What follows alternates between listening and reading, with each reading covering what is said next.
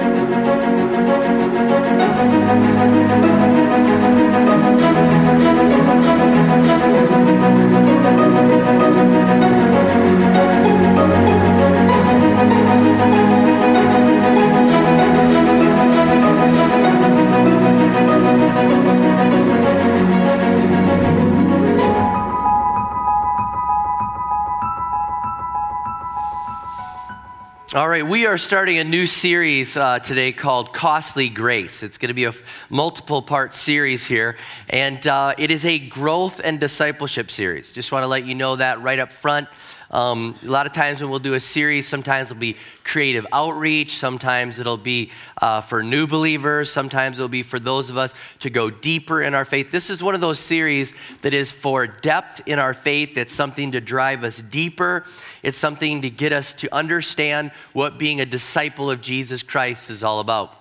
And when uh, I read the book actually by this title, Costly Grace, about a year ago, it convicted me it just drilled so deep that I said, from this, I need to think about where God wants me to talk about this and to uh, get it to the church and get it to the body. And uh, the book was written by Jon Walker, and I'm going to use some of it as some of the resources uh, in this series. And it was a contemporary view of Dietrich Bonhoeffer's uh, writing The Cost of Discipleship. So if you get that, we're in a series that was inspired by this book, that was inspired by Dietrich Bonhoeffer's The Cost of Discipleship. Now, for those of you that don't know about Dietrich Bonhoeffer, um, I want to just tell you a little bit about him. And I think it's really important for us to know who the heroes of the faith were that, that really stood up for the things of God. And I hope that you'll read about missionaries. And I hope you're excited whenever we talk about the people that have gone before us. But Dietrich Bonhoeffer was born in Germany in 1906. Uh, he got a PhD in theology by the age of 21. And he was living in America, and in 1931, he thought, if I'm going to influence Germany, I need to live there. Now, he knew that there was some turmoil going on in Germany, and uh, Hitler eventually came to power, but uh, Bonhoeffer went and said, I'm going back to Germany as a Lutheran pastor. And I mean, for many of us in Minnesota, Lutheran just fits right in. All right, we're understanding this. So he goes back, and Hitler takes power. And in the process, um, he is opposed to what Hitler is doing. And I want to let you know that the church was struggling in that moment. The church in Germany was trying to figure out do we submit to our authority? Do we have resistance to our authority? What if our authority is not godly? What do we do? And Bonhoeffer was in the resistance. He's like, this is not right. We need to resist this. We need to stand against this. And because of this, he's imprisoned. While he's imprisoned, he writes The Cost of Discipleship. And then in 1945, he was hanged by the Nazis because he wouldn't go against what he was saying. He wouldn't say that they were okay. He still stood in his resistance that it was an evil regime and he was opposed to it. And his famous last words when he was about to be hanged were, This is the end, but for me, the beginning of life. That was his famous words. This is the end, but for me, the beginning of life. And he was saying, I get it. It's about eternal life. You may take this life here on earth, but I'm living for something higher than the here and now. And for all of us that are followers of Jesus Christ, we should get this, we should understand this, and we should know that this is not all there is. We are living for eternity. And, and when we leave this earth, we're stepping into uh, eternal life with Jesus Christ, and there's more to this world than what meets the eye. Now, he wrote the call to discipleship, and it was the embracing of grace and truth, and really being a disciple, and really making Jesus Christ your Lord and Savior. And I want to explain a couple things as we get into this uh, moment with costly grace. Before I, I, define what is costly grace and what is cheap grace, I want to talk to you about what is grace, okay? Because the Bible tells us that we're saved by grace. It's because of grace. God gives us something. And, and, and a term or a definition would be unmerited favor. God is giving us something. He's giving us unmerited favor. That's grace. And He gives us forgiveness because of grace. Pastor Jack Hayford says grace is God meeting us at our point of need in the person of Jesus Christ. It's a great definition. It's meeting us at our point of need in the person of Jesus Christ. So it's unmerited favor, and it's, it's by grace that we're saved, and our sins are forgiven because of grace. So now that we understand that, let me explain what is costly grace versus cheap grace. Okay, costly grace justifies the sinner. All right? It says it's just as if you'd never sinned, you're forgiven. It justifies the sinner. And then it says, go and sin no more. That's costly grace. You're justified, you're forgiven. Now go and sin no more. Cheap grace, on the other hand, which is something that is sadly, you know, taught and really modeled by a lot of people today, is this hey, you're forgiven. Don't worry about changing. You know, it's sin. Just ask for forgiveness and get a little more grace. That's cheap grace because it says everything is forgiven, stay as you are. Do you get the difference? Costly grace, everything's forgiven. Now go and sin no more. Be formed into the image of Jesus. Cheap grace, stay like you are. Who cares? You said the prayer, you got grace. People will sometimes ask me this when we give a response for people to follow Jesus. They'll, they'll say, okay, Pastor Rob, if I give my life to Jesus, do I have to change this? Now, there's a tempting thing within me to say, like, well, don't worry about that. Just say the prayer, you know? But how many know that in that moment, they're counting the cost? And they're wondering this grace is attractive. This grace is appealing. I get it. I understand it. I want in on this but i understand now what you're telling me. If i'm tracking with you I, am giving up on the way that i live and i'm now living for god. You're telling me he'll forgive me of my, my sins but he wants me to follow him. Is that what you're saying? And the answer is yes and as tempting as it would be for many churches to say, don't worry about it, just say the prayer. Don't take sin so serious. Most of us don't, anyways. Just say the prayer. We don't want to do that. We want to have costly grace that understands that it cost Jesus his very life to lay down his life for us so that we could be forgiven of sins. And if we live in a world that is unrestrained and just has uh, cheap grace, how many know that in a world like that, you'll start to hear people all the time saying, Well, I just think Jesus wants me to be happy, so I don't want to obey what that says. And I hear it all the time. People say, Well, you know, I know the Bible says that, but I, I, I think Jesus just wants me to be happy. And uh, so I'm just going to serve happy Jesus, you know, if that's okay with you. That's cheap grace. Costly grace says, I want to understand what he did and I want to be formed and changed into his image. Cheap grace says, I only want to be forgiven of my sins. I don't want to ever be delivered from them. Costly grace says, I want to change my habits. I want to change my thoughts. I want to change my behaviors. I want to change my attitudes, my relationships, whatever I need to do to be formed into the image of Jesus because I understand what grace is all about. Now, if you have your Bibles, turn to me in Romans chapter 6. We're going to go there. And then a little later, we're going to go to Luke chapter 9. But Romans 6 is where we're going to start out. There's a couple of problems with cheap grace. A couple of problems with cheap grace as we get to Romans 6. First of all, if we have cheap grace and we don't understand what it's all about, that we need to be formed into the image of Jesus Christ, that His grace gives us the strength to be formed into His image, you know what happens? Um, we start to excuse our behavior. We just excuse it. We just come up for a new excuse for everything we do because we're living in cheap grace. And then the other thing is we start to realize that we don't have to make any sacrifices to follow Jesus. And so the thought of sacrificing for our Lord and Savior becomes like, yeah, that's optional. We're not going to do that. It's a problem with cheap grace. And, and the reason why I'm so intent on helping us to understand what this is all about and the costly grace of God is that I believe cheap grace, if we, if, if we don't watch it, if we don't, if we're not careful, cheap grace will actually lead to a, a, cheap faith in God, which is really like a knockoff. Okay? Now, don't raise your hand when I ask this question. But how many of you, don't raise your hand because it's against the law, all right? Don't do that. All right. How many of you have ever bought a knockoff item? Just smile. All right. A lot of you are smiling. All right. Um, your pastor may or may not have while he was in China on a global team uh, got so caught up with watches and jeans and, and the such that he bought a Rolex watch, not a Rolex, a Rolex. And, uh, and, and jeans and a couple other things, True Religion jeans for $20 instead of $200, may or may not have.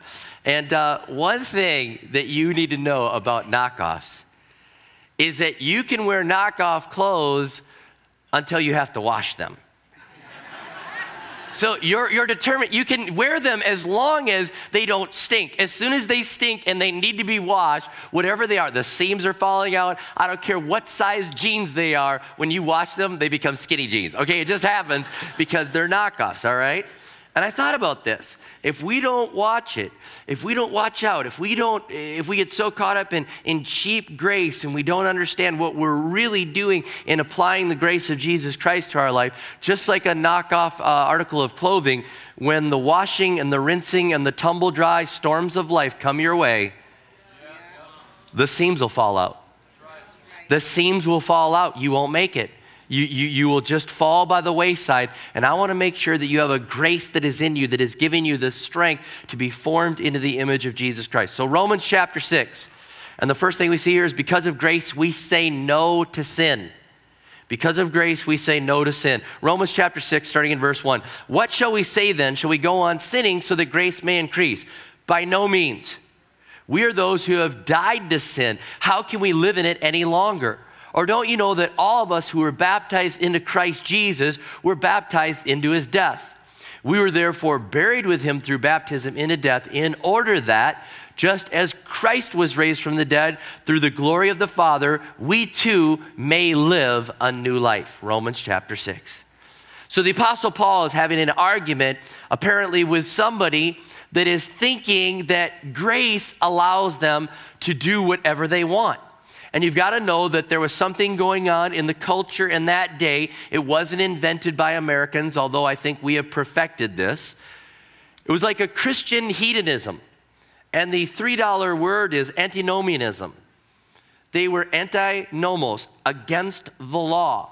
And so they were saying, we are the ones that are against the law. Now, track this with me. They were saying the law of God just showed us how bad we are and never actually perfected us. So we don't like the law. Jesus makes us perfect with God and gives us grace. So we're against the law and for grace. And because we're for grace, we're kind of thinking that if we sin more, grace will cover it and we're all good. We can do whatever we want. Grace is so amazing. And Paul's like, it is amazing but grace teaches you to say no to the things of the world. Grace gives you the strength to say no to it. It's not a, a get out of jail free card, if you will because they were just saying, well, I can do whatever I want. I am, you know, it's, it's sin and, and grace, and, and I can do whatever I want. And I'm gonna do, and matter of fact, they were so smart. They're they're trying to think theological terms like, wait a minute. If I want more of God and God is grace, the more I sin, the more I get of God. This is a great package deal. Sin, get more of God, wealth. And Paul's like, You're missing it. You're missing it. That's not what it's all about. You're, you're, you're, you're missing what the love of God is all about, what grace is all about. Uh, imagine a marriage that would be like this. Imagine a marriage where a guy says, I know my wife loves me so much that if I did anything, she'd forgive me. I mean, she loves me so much. I could do, I could commit adultery and she would forgive me. So he goes out and commits adultery, knowing that his wife is so loving and so kind that she'll forgive him. That's a sick marriage.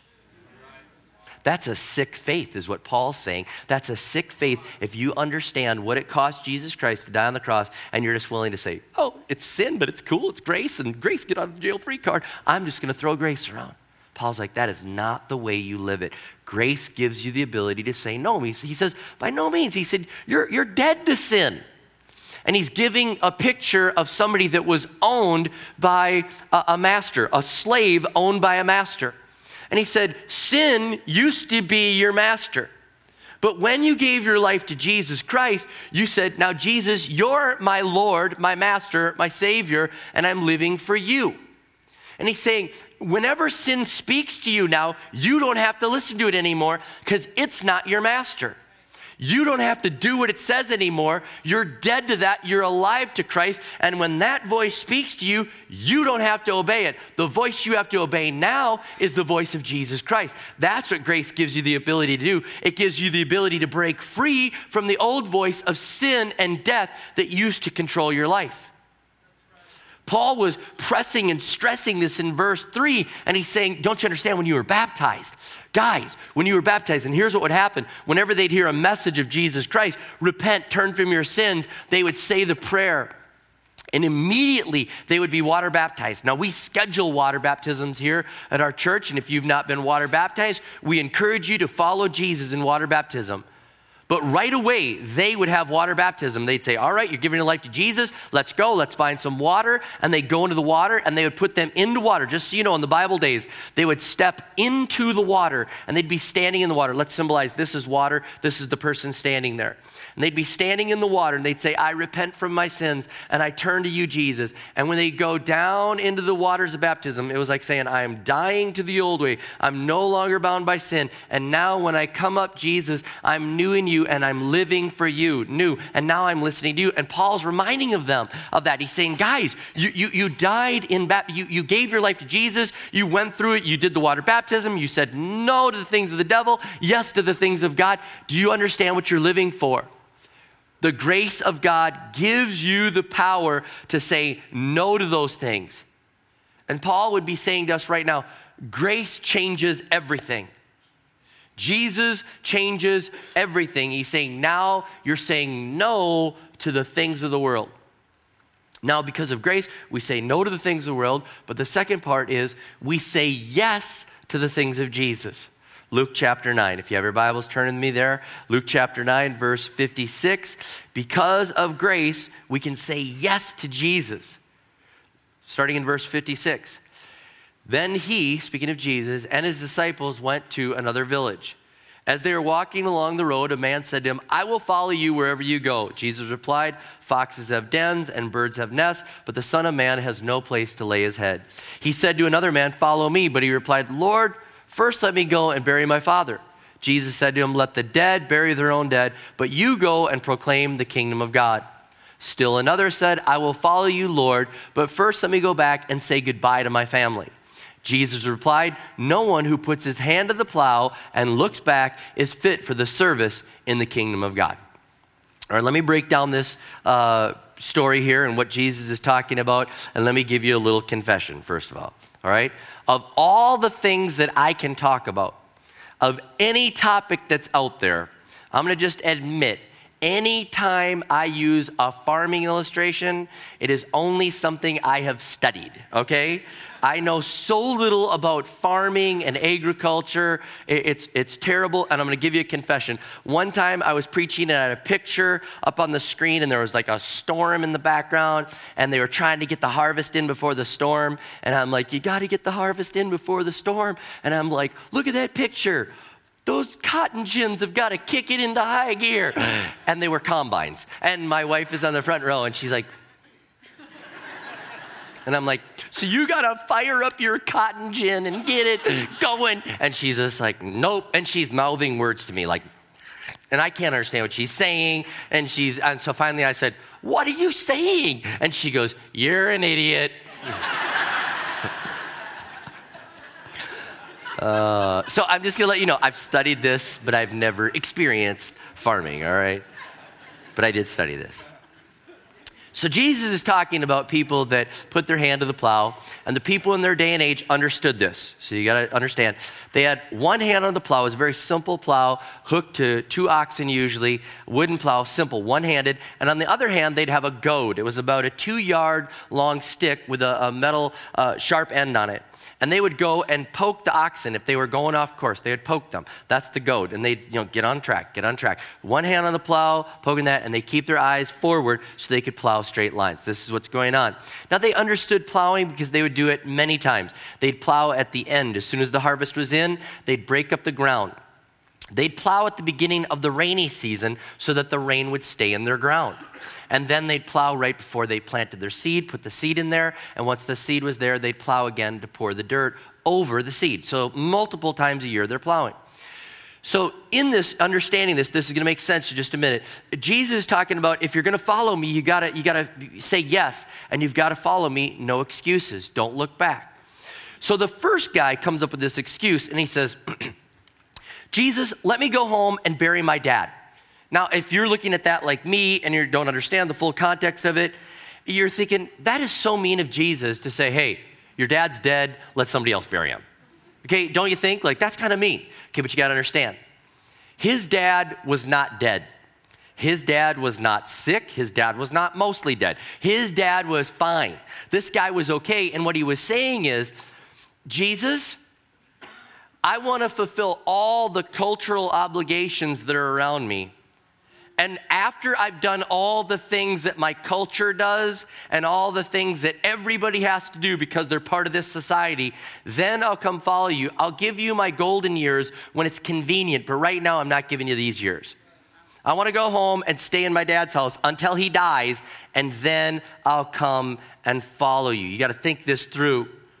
He was saying, in modern day equivalent, he's saying, Jesus, you got to understand, I know you're calling me to be your disciple, and I feel a stirring that I'm supposed to give this up, but you got to understand, every parent puts their kid in 85 different sports all year long, and we miss church like crazy for it. Jesus, you just got to understand, when the kids are out of school, then we'll come to church.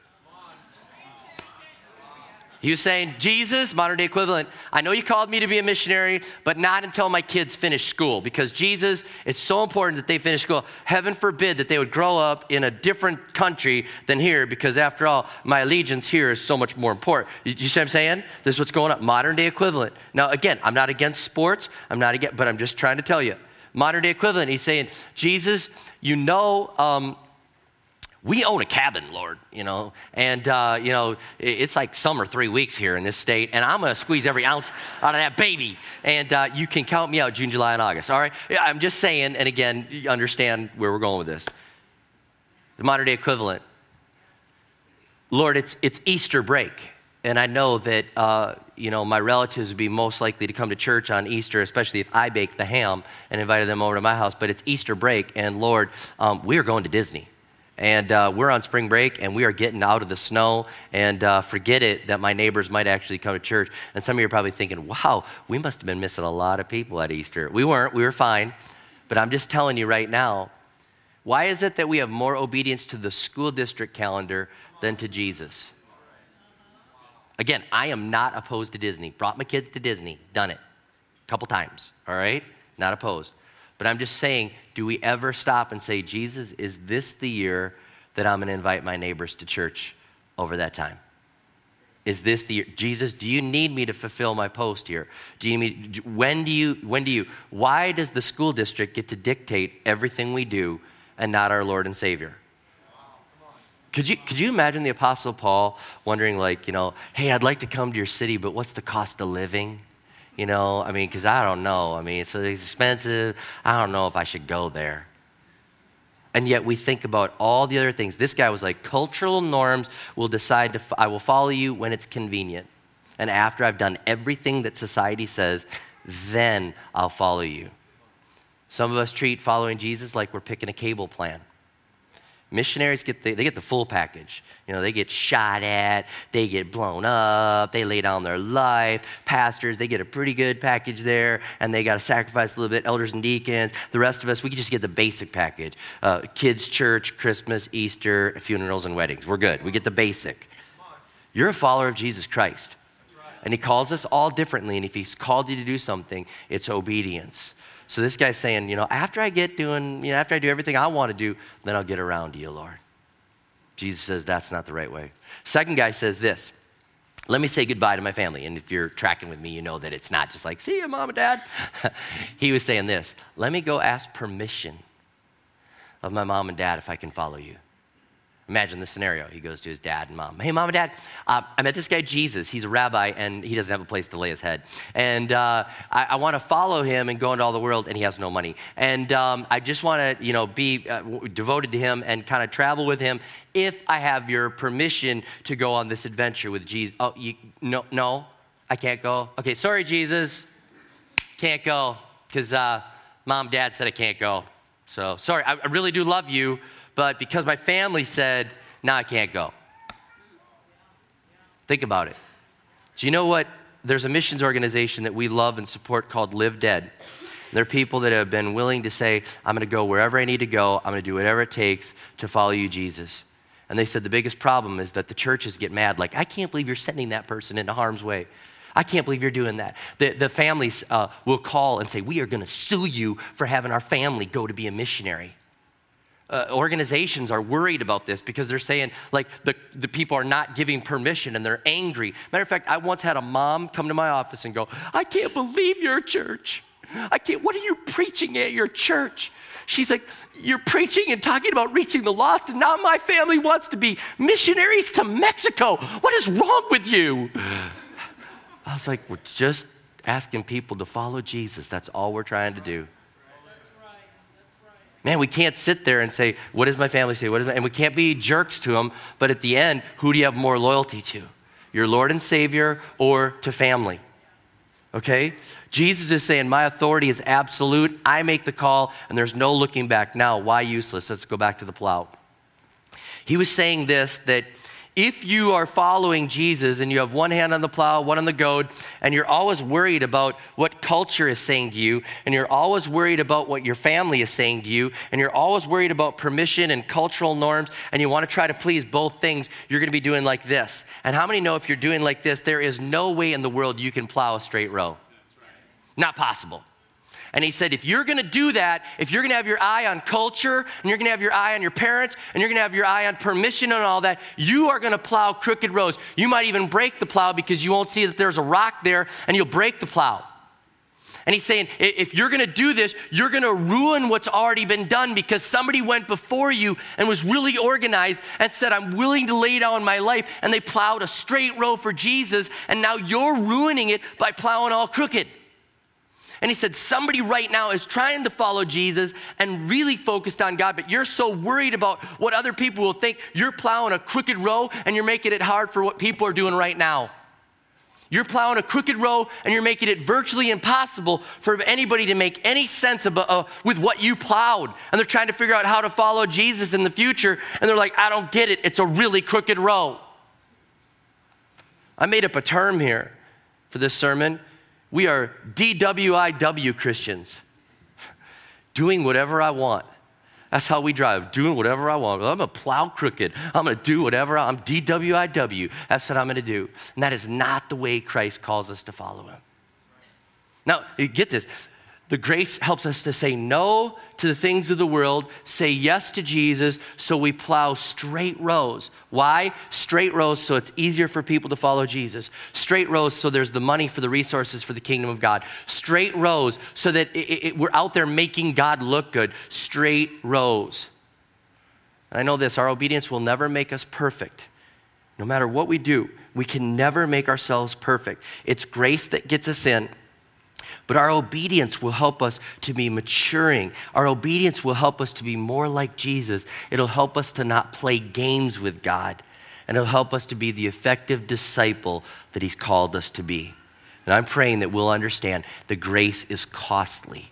The grace is costly. And it costs us to say, we will say no to this, we will say yes to this. Thank you for the forgiveness that you give us, Jesus. So, Lord, I pray for that. I pray that we'd understand that your grace will move us forward in obedience. It helps us to say no to the things of the world and yes to the things of God. And we thank you. No matter how hard we try, we'll never be perfect. It's only because of grace. But when we've been given grace, I pray that we'd understand grace wasn't just a stopping point, it wasn't just a get out of jail free card. Grace was a transformation from death to life. Grace was a transformation to have true life in you, Jesus, to be forgiven of our sins, and then to have the power to say no to the things of the world and yes to the things of God.